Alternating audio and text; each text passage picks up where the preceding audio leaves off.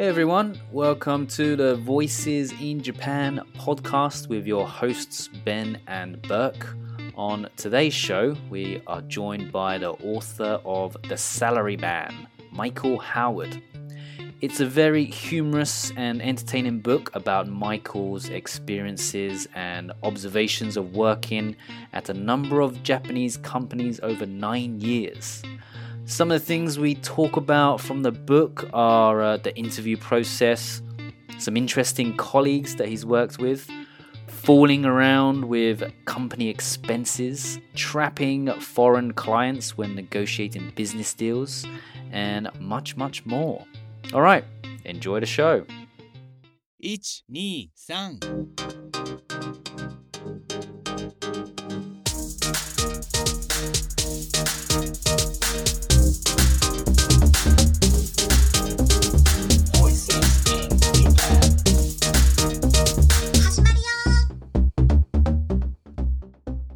man, a lot of people come to Japan and kind of get uh, uh, have the idea to uh, write a book or try to put something out there after going through all the differences in the culture and everything. But you've done that, and not only did you do it, but I think you did it very well. I don't know if many people could do it as well as you have. It's a really entertaining uh, book, and your descriptions of everything are really funny. And uh, for me, somebody who's kind of gone through the salaryman experience, it's also very interesting to see all the similarities. But I think even for people who just have an interest in Japan and the crazy culture over here, it's uh, it's really uh, it would be a really entertaining book for them as well. Could you just talk a little bit about your background? Uh, I think you have a little bit of experience with writing, and uh, maybe the stuff that you were doing before you came to Japan. Uh, I was a business journalist in Los Angeles before I came to Japan. So I was working in a newspaper newsroom kind of reporter before the blogs became big kind of era just before that i guess. Um, and so i had a background in reporting and and journalism. Um, i didn't study journalism but I, I got into it as a second career. And uh, i had always written on the side as well for like trade magazines covering technology or like the telecommunications industry. So I'd always written. And even when I got out of journalism right before I came to Japan, um, I kept doing writing on the side for these trade magazines. And so throughout the time I was at the, the companies in the book, I was still doing lots of uh, freelance writing for trade magazines without my companies knowing about it. Ah. These are very obscure magazines, so it's like you know, two thousand engineers in the in the whole world might get this magazine kind of thing, and none of them were on my in my company, so it was very safe, uh, but paid very well. And so, long story short, that's my background as a writer. Is that I had cut my teeth as a as a reporter in a big city newsroom in the U.S. for a couple years and then kept doing uh, freelance writing throughout my time here in, in Japan. And it morphed into this more entertaining element that resulted in the book. And uh, let's see, in total, uh, at least with what the book covers, I guess you were was it four different companies and then also a factory Oh gosh, yeah. in Japan. Uh, it's it, it's it's an amazing stat to say I worked for four different Japanese companies as a quote unquote lifetime employee in nine years. You're a lifetime employee, but you were four companies in nine years. That that's pretty funny and ironic. Um, yeah. So I I was actually a China, a contract worker at one of those companies. So I guess Oh. that lets me off the hook a little bit with that. But yeah, four companies and, and Japanese companies in nine years.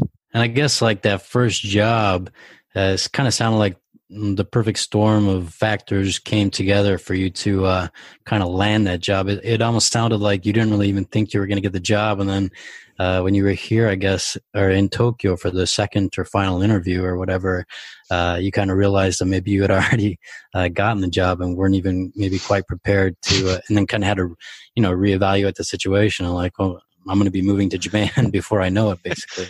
Yeah, it was like one of those situations where you oversell something and you're like, oh my God, they believed that. And I'm not really qualified. One of Japan's biggest um, technology conglomerates. And they were just like, they caught on to this, something I mentioned about I had done some kind of business with Apple in my Ah. US roles. And they were like, oh, Apple, Steve Jobs. This guy is our guy. And like they were obsessed with Steve Jobs. And that was the peak of Apple's, you know, renaissance. And this is 2008, right? And Mm. and it was like it turned out that the general manager who hired me was the biggest Steve Jobs fanatic in the world, and so it was purely because I almost because of that I felt that I was hired, and I didn't think I had a shot really until I came here for the final interview with the board members after like seven months of just futile phone calls and delays. I had no idea what's going on. I, I just thought it was in bureaucratic uh, hell and it would never come out of it. I wouldn't get the job. Suddenly I'm in Tokyo with a final interview. Oh, I got it, I guess. And six weeks later, I found myself living in Tokyo. What what was that interview process like? Was it really tough? Like you said, it took like seven months. What kind of processes did you have to go to, or what did you have to do? Obviously, you had a lot of interviews, but did you have to do any like presentations or group, you know, group work and stuff like that? No, totally. it, it, it was all personality based. It was just me. I had to look the part and sell the part a little bit of like, yeah, I'm working on big deals here in Silicon Valley, San Jose. Yeah, you know, and and they weren't understanding all the English. it was, hey, I was as guilty as anyone, so it wasn't like you know we were playing this two ways. It was. It, I I do call it in the book the prologue or the preface. Um, it sort of was the microcosm of that like Japan, Japanese American attraction on the business level. It was like they wanted to internationalize. They were so desperately uninternationalized. And I had a Japanese wife at the time who wanted to move back to the US, and this was a ticket. and it was like, and they were, I wasn't qualified either. I was like, you know, the classic probably American who's not qualified for their, for, for all of their adulation. So it was just sort of like a marriage of that. And the interview process was very on the Tatemae level, right? It was very like, okay, eight years at this company, or you did this with with your business, and okay, and like they had no detailed questions like to challenge me. Wow. on it. So, so what about with you, Burke? When you interviewed for your uh, salaryman jobs, was that a similar situation where it wasn't too challenging? Well, my situation was pretty specific because I think the uh, the actual position within that company was quite difficult, I guess, uh, for foreigners, just because of how different it was from probably what uh, most foreigners are expecting. So I think they were having trouble finding somebody to uh, fill that position. So uh, the interview process itself wasn't that challenging, and I think it was probably very similar to Mike's in the sense that uh, it was kind of like they were more so just checking me out to see how well I would probably fit into the company, or maybe not fit in, but would I be a problem or would I not be a problem? Was kind of I think the main thing that they were trying to to evaluate during the interview process. So they're mainly like kind of trying to judge your character and see how well you fit in with the the working environment. Exactly, yeah, but. I mean, and I, I kind of want to talk about this a little bit later. I think, uh, I mean, there are obviously a lot of similarities that I found uh, in Mike's description of what he's experienced uh, over that time with the various companies, um, but there are also some differences, and I'm and I want to uh, kind of talk about that later because it might have to do with the fact that I was kind of at one company for nine years, so I may have kind of crossed into some other realms that uh, that uh, for better or worse Mike didn't have to uh, experience. But uh, the one thing I wanted to ask you, Mike, about that first position was, was it true that there was really no job description? Was that the job that there wasn't actually any job description, so you weren't really sure what you were going to be doing? Yeah, it was. Uh, what was it? Director of overseas sales, and the only reason they gave me that was because the salary I demanded required that they gave me a high level sounding title. Ah, which which gave away my salary to everyone which made it impossible for me to like get along with a lot of people. They were like treating me like i was a 55 year old vice president and i'm a 32 year old at their level really in reality. I'm giving no, no responsibility. But because i was like i was you know making a pretty good salary in my la software company and I was like, if I'm going to move to Japan, you know, I want to have like a, you know, whatever a Silicon Valley 32 year old makes in this position, which was 20, 30% more than what anybody in Japan my age was making. But the, the trick was the yeah the business card title completely gave away that I was making that salary to them. Ah. and you were the only foreign worker in that company. Yeah, yeah, I was. So this was a subsidiary of one of Japan's largest technology conglomerates, and this subsidiary was pretty pretty untouched with any international internationalization. I think, and I was the only foreigner in the whole company. You were there for two years. Was that was that correct? Your first one? Yeah, I was a contract worker, and they had w- hired me to actually eventually be the product director. I think was the title for their new San Jose Research Center. Oh yeah, planning. yeah, right. and that, that was during just before the the Lehman's crash, right? You were, you yeah, in in the book, yeah. And this ties into their Steve Jobs Apple fetish. They just thought, oh, we open a company and it's got to be in Silicon Valley. That's that's the cool way to do it. and they're not the only ones that have latched onto that idea, but uh, that's what their idea was, and it was totally flimsy. And I didn't realize completely without any buy-in from the top levels. And once the Lehman shock happened, they were in the semiconductor industry, and that just hit that market hard in mm. 2008 and nine and they cut all of their non-permanent employees after the first year. So once they canceled the plan for the San Jose office, and they kept calling it the St. John's Project. Everyone in my in, the, in my team called it knew it was the San Jose Project that I was I was the guy. But when I got let go, I had the ceremonious meeting with the board of directors who had no clue what I was working on, and they called it the St. John's project. and I thought it was a pretty good symbolism for the whole the whole disaster. yeah, all all the way to the very end, they were still calling it the St. John's Project. was that company uh, i mean were there any like traditional customs to that company like uh, there were at that factory that you worked at that one sounded like uh, there were some very traditional things like the uh, the morning stretches and uh, reading uh, the rule book too. Was that something? I mean, that's true, right? You guys had to read out of the rule book at that factory job. That was only at a factory. I had to do that. So the third company I joined um, was not publicly traded, but one of Japan's biggest family-owned sort of materials, uh, raw materials suppliers in the world, and they had many factories around Japan. And the one I was stationed at for two years yeah, we had to stand and read two rules from the rule book. I don't know if it was every morning, but it seemed like it. and, and of course, I didn't, I couldn't read Japanese very well, and I just sort of like hummed it. you know, like Robert De Niro in, um, oh, that movie uh, where he plays a, a priest. sleepers? sleepers? No, he Robert De Niro is a is a convict. We're no angels with uh, yeah we're no angels is an old one, but uh, he, he plays a convict who who has hiding as a priest, and he has to pretend he understands, you know, what they're humming, and he's going. that was me and my my rule book. Did you have uh, Did you have a favorite rule that you can remember? Yeah, there are many. It, the book calls out a few. Um, uh, you may not disobey the orders of your superior it was actually a written rule. and, uh, people actually tended to follow that one. Actually, so that one, that one, uh, I was just sort of laughed that it was officially written. And then the other was sort of like no gambling allowed and no, um, you you can't uh, fool around with your expenses. But the, the whole hesokuri concept completely fools around with expenses and the way you treat expenses.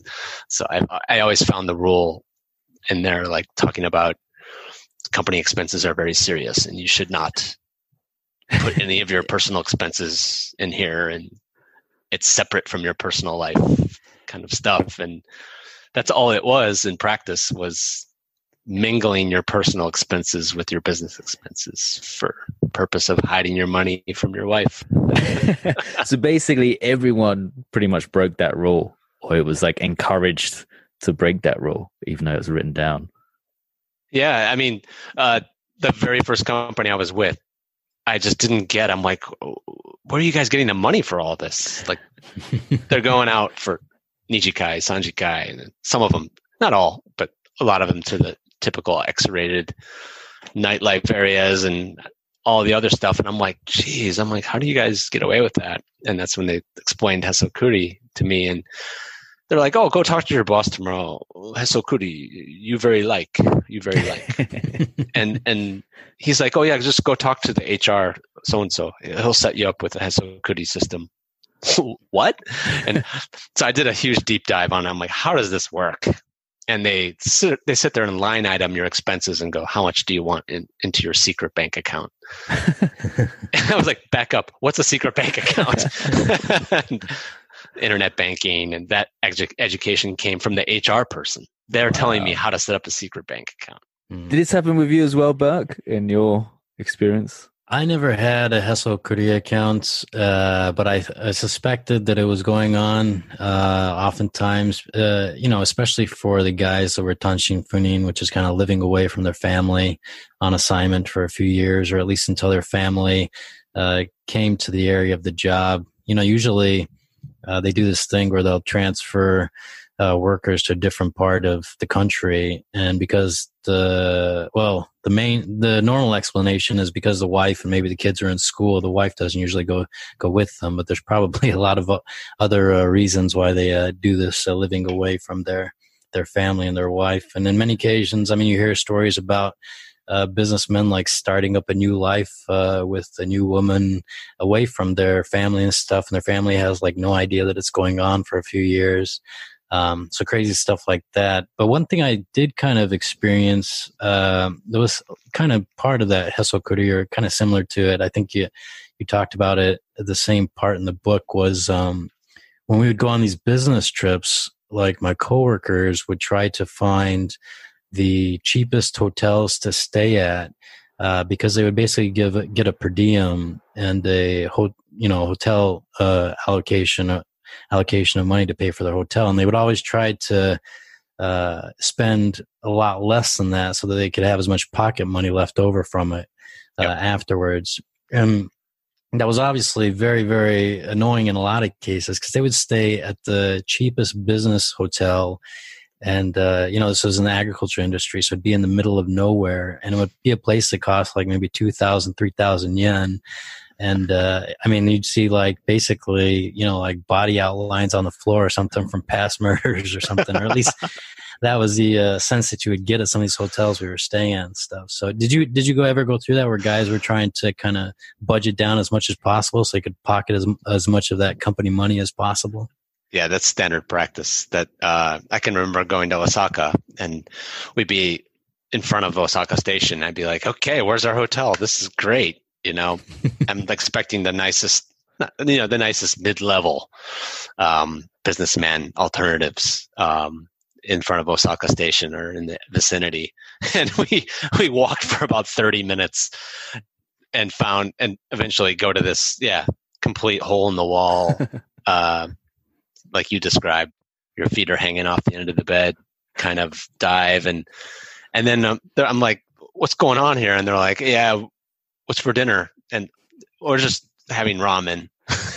you know, yeah, exactly. For five dollar, you know, five hundred yen ramen dinner, and like, they explained to me exactly what you just described was that's untraceable because then there's nothing that they have to like produce. This is a per diem thing. Yeah. They get they get fifty dollars or you know five thousand yen a day per diem or something, and the the more they can just skim on meals in the hotel, that just adds to the hesokuri. Yeah, I remember sometimes the guys would come back from these like really, really cheap hotels that they had been to many, many times before, and they would sit around in the office the next morning and they would look at the pictures of the room and they would try to see like which pictures were showing ghosts, maybe showing in the photos because these places were so old that there was definitely some kind of ghosts or spirits in the room.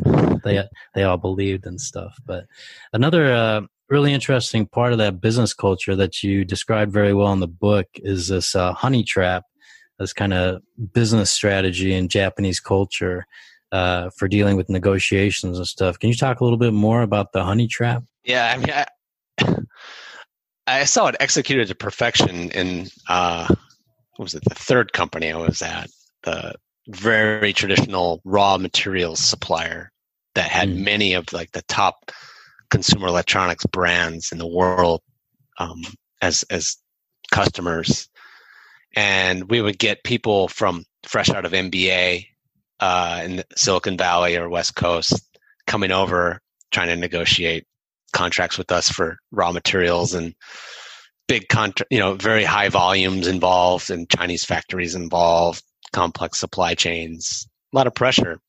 And they would set up these, these, I don't know, it became a science almost. It was like Mike meets them hotel lobby, 3.30 p.m. Mon- uh, Sunday afternoon, the day they arrive. And I'm like, Sunday afternoon? Yeah, know? right. Yeah. They're arriving. That okay.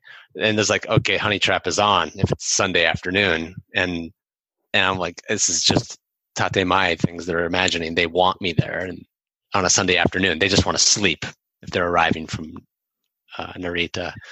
And yeah, I mean, it just became like this implied role for me. Like I was there to get them comfortable and get them into the, the evening. And it wasn't explicitly said like get them drunk so that we can like have an upper hand in the negotiating the next day. right. Right. That wasn't explicitly stated. I, I'm going a little bit dramatic in the book uh, and saying like this is the this is the rule Hmm. but I totally saw it. Like they would, the attitude was the, the, the key giveaway. It was like the day before the big day of meetings for talking about contracts and touring factories. The the dinners would be like, oh, you know, complimenting the the visitor on everything. Like, oh, you're you're a gentleman. You're a gentleman, George Clooney. You know, and like those kind of like whatever images come to mind of uh, easy to access compliments to foreigners and they're getting their glass filled all night and going to the next bar. But then the next day, it's complete like um, at the office. It's hangover on the American side and being completely flustered with paperwork or like like lots of minutia. Like where's your hotel key? Or like when are you checking out? And like what? Like, i'm not thinking about that yet. We have a meeting. Yeah. and and then into the meeting and hot room you know and i i try to tell the bosses this is too hot for americans. This is you know 27 degrees celsius is comfortable for japanese but they, they're used to 21 degrees in cupertino or san jose or wherever they're from. Right. no no no it's okay. And then very distant um sort of atmosphere suddenly. The drinks were the drinks were on and the, and the compliments were pouring out the night before. But suddenly that side is like hushed over and talking to themselves in japanese for 10 minutes at a time leaving the americans sta- like just sort of s- sitting there twiddling their thumbs hungover. And so i i looked at it as just sort of like a game. Uh, like their attitude completely changed within a 12 hour window Yeah, and, and just like you said, uh, you know, it wasn't ever explicitly stated like, okay, this is what we're gonna do. You know, this is gonna be our approach, and this is how we're gonna conquer the meeting and stuff. But it was, I've seen it done so many times, and it's like, okay, obviously this is something that is uh, all part of the plan. And uh, I mean, I've seen it done where they would require people from overseas in Europe to arrive like early morning Japan time after an all night flight and then maybe be allocated the opportunity to go to their hotel room to get refreshed. But, you know, if anything, they would be in a meeting or at, at lunch, you know, by 11 a.m. or 12 p.m. And, uh, you know, and then when they show up uh, at the business location, just like you kind of mentioned in the book, there's also a little bit of sending the, the cute uh, females from the office over to distract them a little bit more. So they have no time to get their thoughts together and it was like almost like clockwork that the most important part of the discussion would inevitably come like right when they were getting slammed with the worst part of their jet lag you know and uh but you know on the other side of that it's like you know i mean it was probably all planned out and thought out a little bit but like I, man the japanese like uh, employees in the company they also really enjoyed like going i mean i think Hmm. there were some people that genuinely they enjoyed that like going out apart, you know, the night before, and Hmm. uh, really trying to, in, you know, let them enjoy being in Japan, and also themselves just, you know, being out at an izakaya and Yep. uh, you know, drinking like they do so often. Um, but yeah, it was. Uh, there were so many times where I was like, "Man, we've got such an important discussion happening tomorrow. Like, is anyone going to be okay for this? It's going to be like the most ineffective meeting in some sense, but in the other sense, yeah, it's going to be very good for the Japanese side. And then, just like you also mentioned in the book, uh, in Japan, there are so many tonics that they use these drinks with tur- turmeric and everything to recover, you know, from a night out drinking. And, and the foreigners, unfortunately, just are completely unprepared for the whole thing. And I, I can remember one American guy just whispering to me going into a meeting, like, I haven't taken a dump in three days. and he blamed it. He blamed it on on us. the massage, the spa, the drinking, it all dehydrated me, you know, and he blamed it was very funny. Um and you know, I don't take it negative negatively, the the whole thing. Like you said, it's it's just part of the glory of like the country. It's it's about consumption in a lot of ways and the bonding that happens during these like glorious taking advantage of izakaya. It's izakaya is not just like about eating and drinking. It's just the glorious kind of place and and cultural custom. And a lot of Americans write it off as like part of doing business here and or foreigners. Just, and as they should. It's like it should be in the guidebooks as a like if you're going to come here, if you can be a guest at an izakaya, that should be part of your experience if you can manage it. It's that fun. Yeah, it's definitely like work hard, but when work finishes it, like, you know, enjoy hard too, you know, at the izakayas, restaurants, drinking. And then, so, you know, I've talked about it before on the podcast, but somehow like, uh, get back the next morning and, and, you know, do another day of work. But in my experience, a lot of times, like the Japanese, uh, the Japanese workers are just so exhausted from enjoying things the whole, uh, so much the night before. Like the whole morning is completely like wasted away.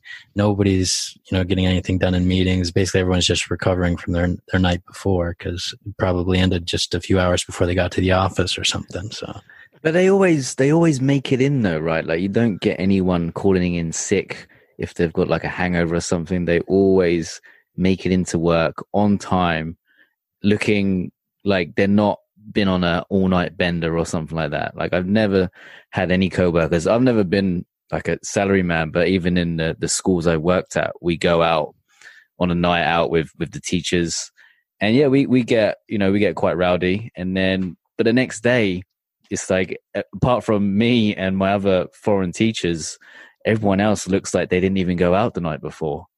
yeah. So, and it's I those agree. drinks, those drinks, right? That that the Japanese are very good at kind of consuming before, during, and after the session. I'm I'm completely still mystified of how they're able to hide the, the hangover the next day. Like I, I look like Saddam Hussein. I mentioned when they pulled him out of that bunker yeah, yeah. that he was on the lam for, for two weeks hiding in, and he looked like a caveman. That's me. After one of those nights, I can't hide a hangover at all, and I look like complete shit the next day. And these uh, salary men, yeah, they burn it off. Or I don't know if it's the tonics or the baths or Yeah. genetics or I what, don't but know. Yeah, it's, the- it's the secret of uh, of Japanese people, maybe. Yeah, can I read actually that part where you're talking about that description from your book? I, I've got it uh, pulled up here. If you don't mind, can I just share this a little bit on the yeah, podcast? go right ahead. I mean, this also talks about the uh, summer Tokyo heat, but it says, "I'd marvel at, uh, I'd marvel at how after getting tossed and turned in hellishly hot and packed morning trains, these salarymen would fall out of the train car without a hair out of place, while I'd emerge looking like Saddam Hussein did after two weeks of hiding in an Iraqi bunker." It all came to a head for me one summer morning during my first year here. I was walking to work with a horde of other commuters when I noticed a limp looking, disheveled white man, possibly a homeless person, walking toward me. With a shock, I realized it was my own image reflected in a building window. So this is just uh, an example of a lot of the great descriptions you give in the book. But I mean, talking about those guys recovering, not only would they not seem like they had been out the night before, but I mean, they'd be ready and up for it uh, that the next day too, the next evening. there was a guy in our company. Um, he, he's very similar. He reminded me of the guy in your book that you called the carnivore. Um, but he was kind of this very boisterous character. Uh, he was loved by people from overseas just because he tried to speak English a lot, and uh, he was a great salesman. He was actually director of sales in the company, and uh, man, he was a hardcore drinker and eater as well. There was one time when we went to Tokyo, and uh, I went with him to a yakitori restaurant, and we drank and drank like crazy, and had a lot of great food. And uh, after it finished, he was like, "Hey, let's go to one more place and have one more drink." And I was like, "Okay." To the next place, and uh, I think we're just gonna have a beer or something to kind of finish off the evening. And he ordered like three or four more plates of food at this Chinese restaurant, and there's only two of us. And he's like, and I'm like, who is this for? And he's like, this is just for us. And I was like, man, I'm so full. And he proceeded to finish eating like those three or four dishes by himself in addition to like downing all these beers. But uh, he was kind of this really strong character that had like a lot of uh, good uh, experience with the within the company. So he had respect within the company, and he could also get respect, like I said, from people overseas. So he reminded me of this guy that you talked to, about in the book, uh, the carnivore. Uh, who is that guy again? A little bit. What was uh, what was he like? You mentioned the senpai. Did I ever have any senpais too? Uh, yeah, yeah. He was one of them, and he's he's he was a friend. Um, now we fought. We had some big fights, but uh, ultimately we really developed a great relationship and i i really treasure that time with him. It was probably a two three year period. He wasn't even a, a permanent employee. He was what almost about 70 72 wow. And Whoa. he really high level audio engineer and very respected in that that uh, line of work. And he knew where i came from. I had worked for some pretty famous audio people in LA before I came. And so that was our connection in the beginning. He, he was like, Oh, wow, you worked for those guys. And he knew the lab that I worked at in LA. So we were connected that way. And he spoke great English, but he kind of took me under his wing and on his sort of kamikaze course of like a pointless project that we were on that was all his just sort of old crony, old boy network. We're going to build this speaker, whether anyone buys it or not. Kind of, he was just, he was there to keep working. Mm. He, hmm. he was a workaholic from that salaryman, um, samurai kind of mentality. He just loved working and engineering and staying working till 11 o'clock at night and going to India and working software projects and making me come with him, you know, and like forcing me to stay in a very like deserted, dank and depressing Meguro development center with a typhoon that's blasting through Tokyo and like I want to go home to my young baby and like the typhoon's coming. I'm like, I want to get out of here. And he's like, typhoon, you know, he, he's just like, he looked up from, from the, the electronics board that he had his head he dove his head into for like an hour and he was like soldering it and i was like complaining i wanted to go home with the typhoon he's like typhoon? And he put his head back down and kept working. And i was like totally intimidated.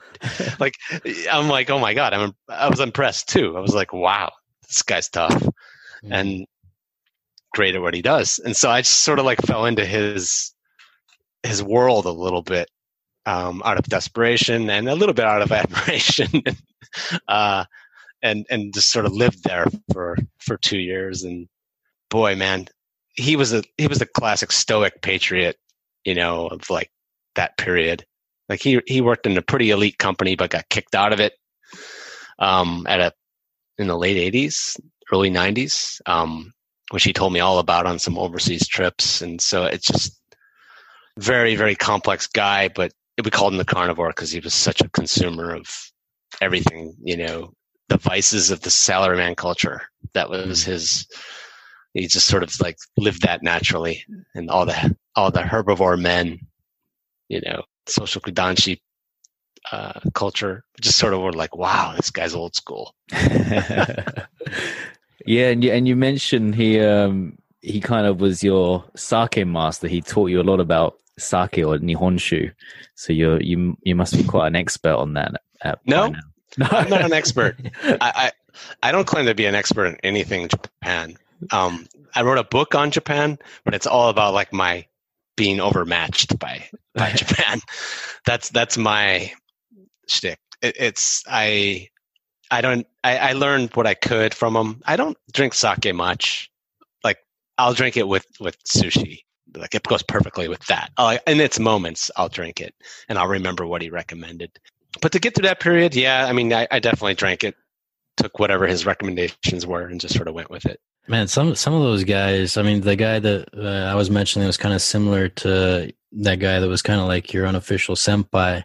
Um, man, some of them just have so much knowledge about a lot of those things, like you know, and Shu and Shochu and everything. It's it's like almost impossible to keep up with how many things they're trying to introduce to you and all the nuances of what's good and what's not good and everything. And and it's uh, man, you can tell like they've been building up a lot of knowledge about that stuff over the years. And and uh, how about you you yourself though? Were you ever uh, put in a position where you had kohai and you had to play the senpai role to to Japanese employees?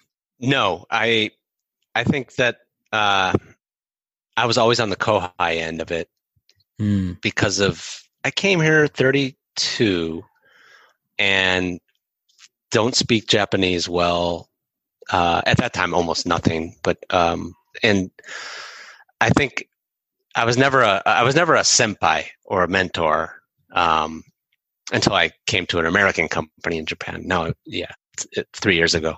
I've, I've been able to adopt that role a little bit and sometimes, but I've always been a, a kohai, and uh, uh, I think that that's part of the deal. I wasn't disappointed or surprised by that.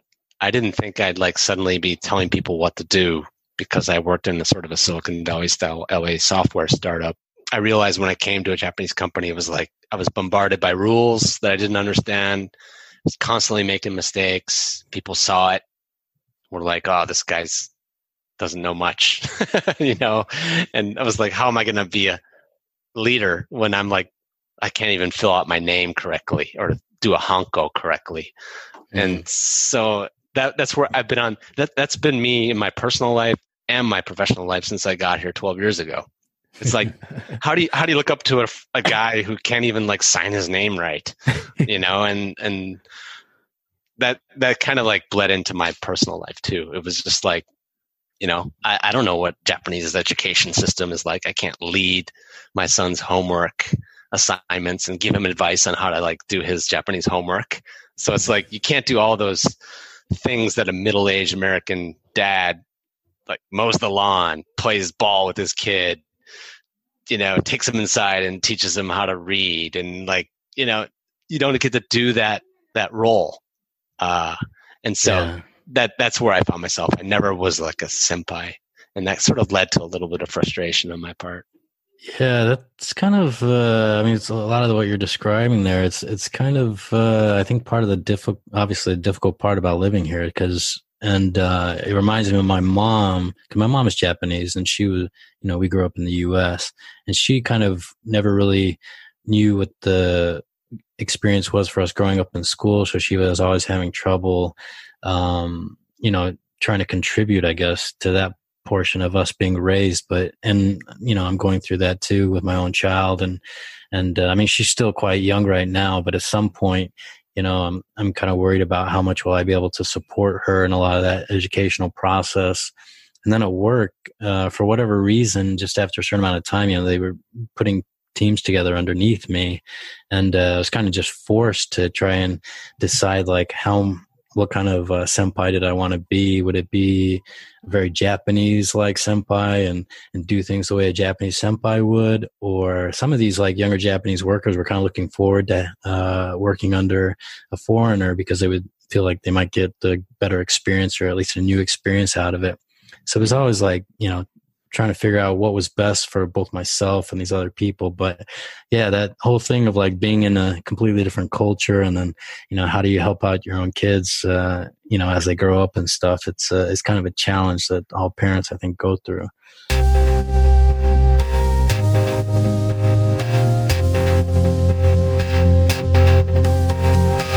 but there's a lot of other things in the book too that uh, you know you obviously describe the very humorous aspect of them but you also uh, kind of mentioned how you uh, admire them, or, or at least you also recognize a lot of the good things about them.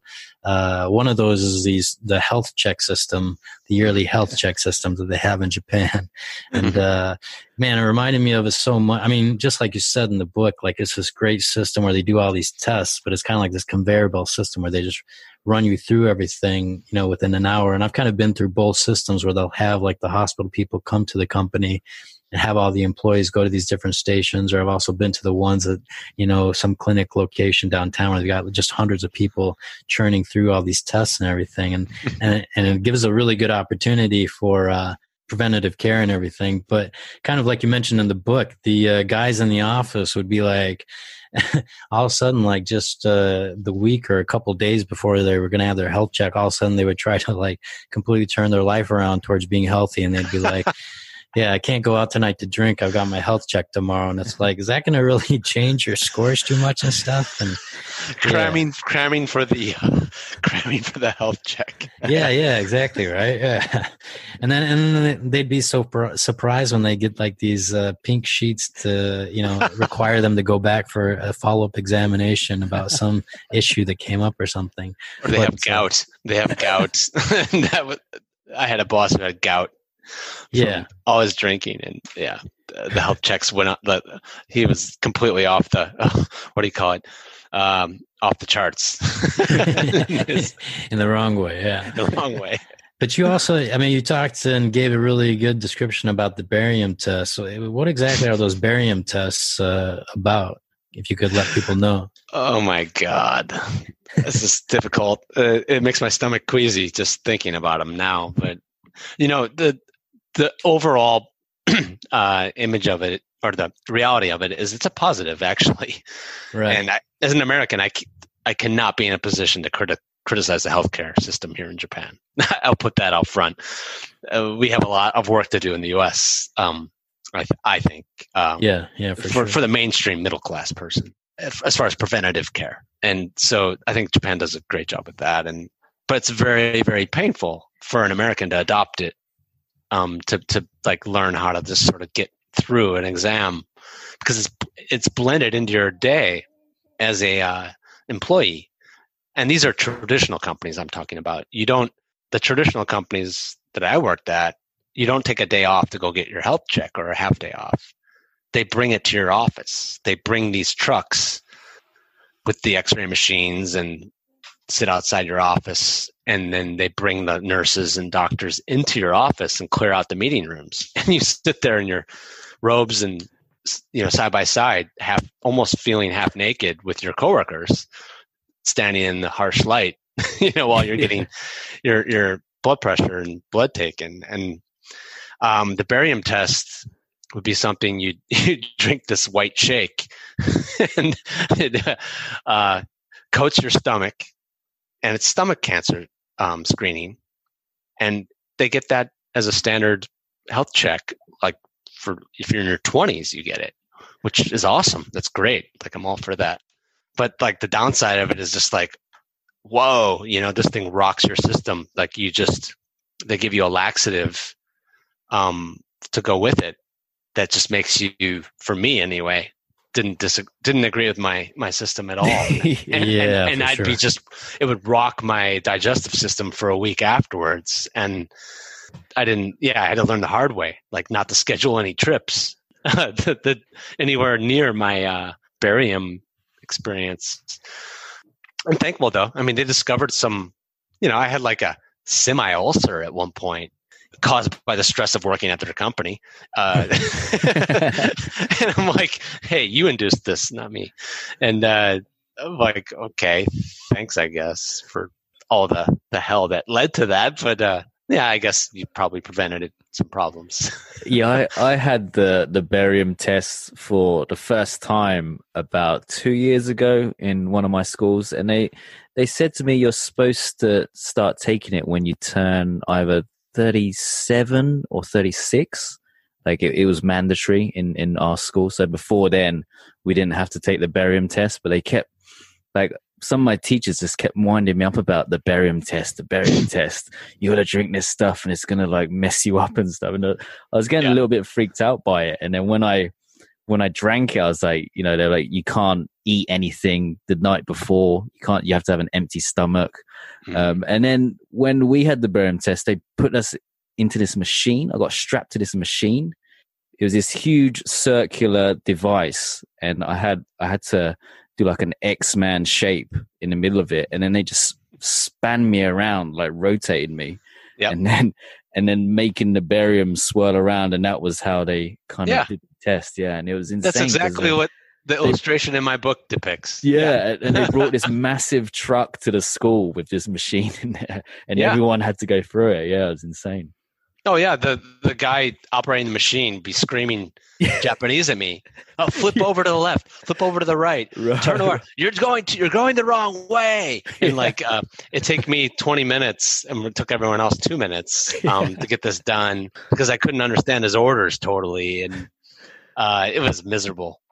But- Yeah. But again, I was just sort of like I came out of it like, okay, I didn't understand what's going on here. It's about my health. That's great. I never would have gotten this preventative care in the US. That's great.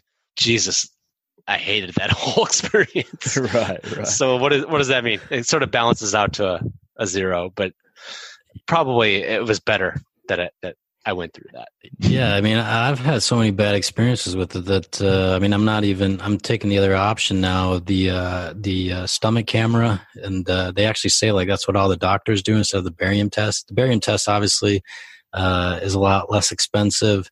Uh, I think it's usually free as part of the uh, health check, but if you pay for the stomach camera exam, which is like what everyone at our company was trying to do, and I think most people do that, that they get so backed up in these uh, reservations for the stomach camera test that like it, it, sometimes it takes place like three months after your uh, actual health check. But man, that barium, like, hopefully the laxatives actually work because that's why I had to stop doing because that stuff like solidifies in your system if you uh, don't get it out using those laxatives. And there were sometimes like the next morning where I felt like I was trying to pass a brick, some solid, massive white brick and that happened like two years in a row and i was just like i'm not doing this anymore and ever since then i've been doing the camera tests so Yep. I'm Yeah. I'm not doing the barium thing either. I uh I think I've sworn the whole thing off, but I got to do. The, I'll start doing the camera thing uh, The- now that I've cam- heard you. That sounds quite invasive as well, though. The- I, I take it they go through your mouth and not the Yeah. other end. well yeah yeah exactly well you can do uh, either through the nose or through the mouth and they recommend the nose they say it's better but Oh. uh, I, man i know some people that are so afraid of that that they are still struggling through the barium test Yeah, I, I think I might choose the barium test over going through the nose. I don't like the idea of that. There's plenty of time for you to debate the merits of American, English, Japanese systems while you're parked on a toilet after the barium test for a good two weeks after it.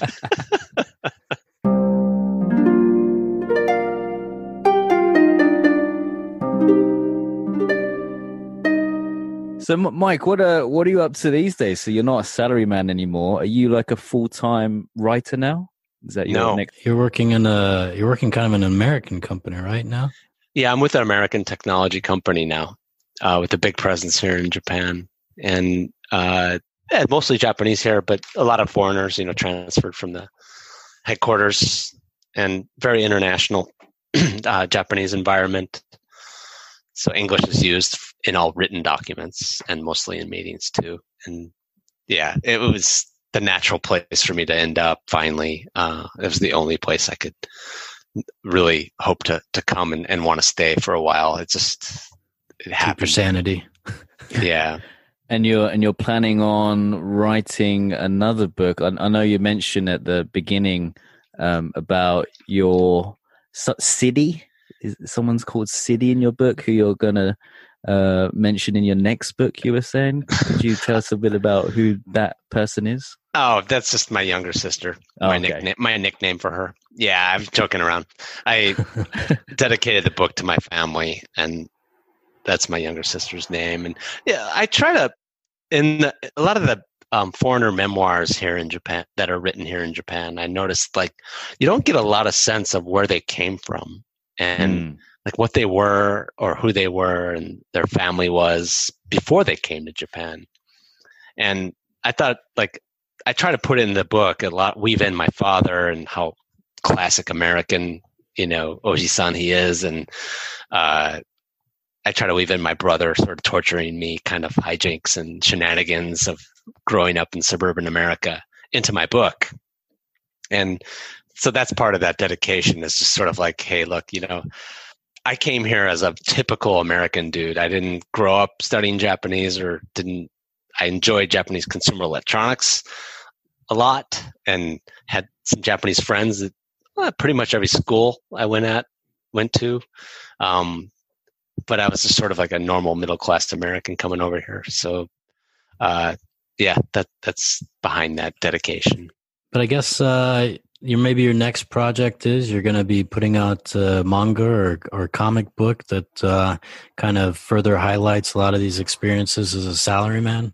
Yeah. So the manga artist I worked with to illustrate the, the Salaryman book, we've expanded and really kept going with our collaboration. And we're this month going to publish a new manga series based on the on the the Salaryman book. And it's it's a little more fictionalized, um, but it's depiction of what it's like to be a foreign salaryman at a Japanese company. It's very humorous and has a lot of insights and truisms in it. And uh, I guess maybe uh, the ideal is it becomes sort of like a Dilbert Japan for uh, for what it's like to to work in an office environment. It's office humor uh, and very not negative, just very just sort of observational and what it's like. But that'll be out very soon, um, digitally and in print. Well, I think it's probably going to be great. I mean, like I said at the top of the podcast, man, uh, your writing style is is really entertaining and had me laughing out loud a, a, lot of times. And and man, there's a lot of other things that I was uh, hoping we could get to today. Unfortunately, we're running out of time a bit. But you know, just the way you describe like napping culture in Japan, or people talking on the phone, uh, Japanese workers, and how much respect they're showing to the person on the other end, even though they can't see him uh, man, there's just so many uh, good things in the book that you describe so well. Um, that it's definitely something that uh, your book is something that I would recommend for everyone to check out who has any kind of interest in Japan. Yeah, and it's it's a really uh, easy read. It flows really well. I read it in uh, yeah, I read it about two days. Like I don't I don't normally read books that often, so yeah, it's it's, it's quite a, a, a page turner. So uh, yeah, I recommend it. And where can they find? Uh, your book, Mike? There's a there's a website. Yes, so the website is www.thesalarymanbook.com. Thesalarymanbook.com, and I guess they can all purchase that at Amazon as well. I think I saw it. Yeah. Uh, on Amazon. Yeah, it's available on the website. Has a link to the uh, Amazon page that sells the book, and I really appreciate it if anybody who buys it uh, can leave a review on the Amazon website that that really helps to help other readers learn what the book's about. And if you want to subscribe to the manga, um, there's a sign up on the um, website I just mentioned. If you want to put your email address into the into that, you'll be notified when the manga is available. Cool, man. Just uh, again, want to thank you for coming on the podcast. Hopefully, uh, maybe after the next project comes out, we can have you on again. There's so much more I wanted to ask you about, like also uh, Japanese people's reactions to to the this work and and stuff like that. But uh, thank you for the time today, and uh, man, all the best. We'll be looking forward to the next project. My pleasure. Thanks for having me. Thanks for coming on, Mike. Really appreciate it. Thank you. Thanks. Bye. Bye.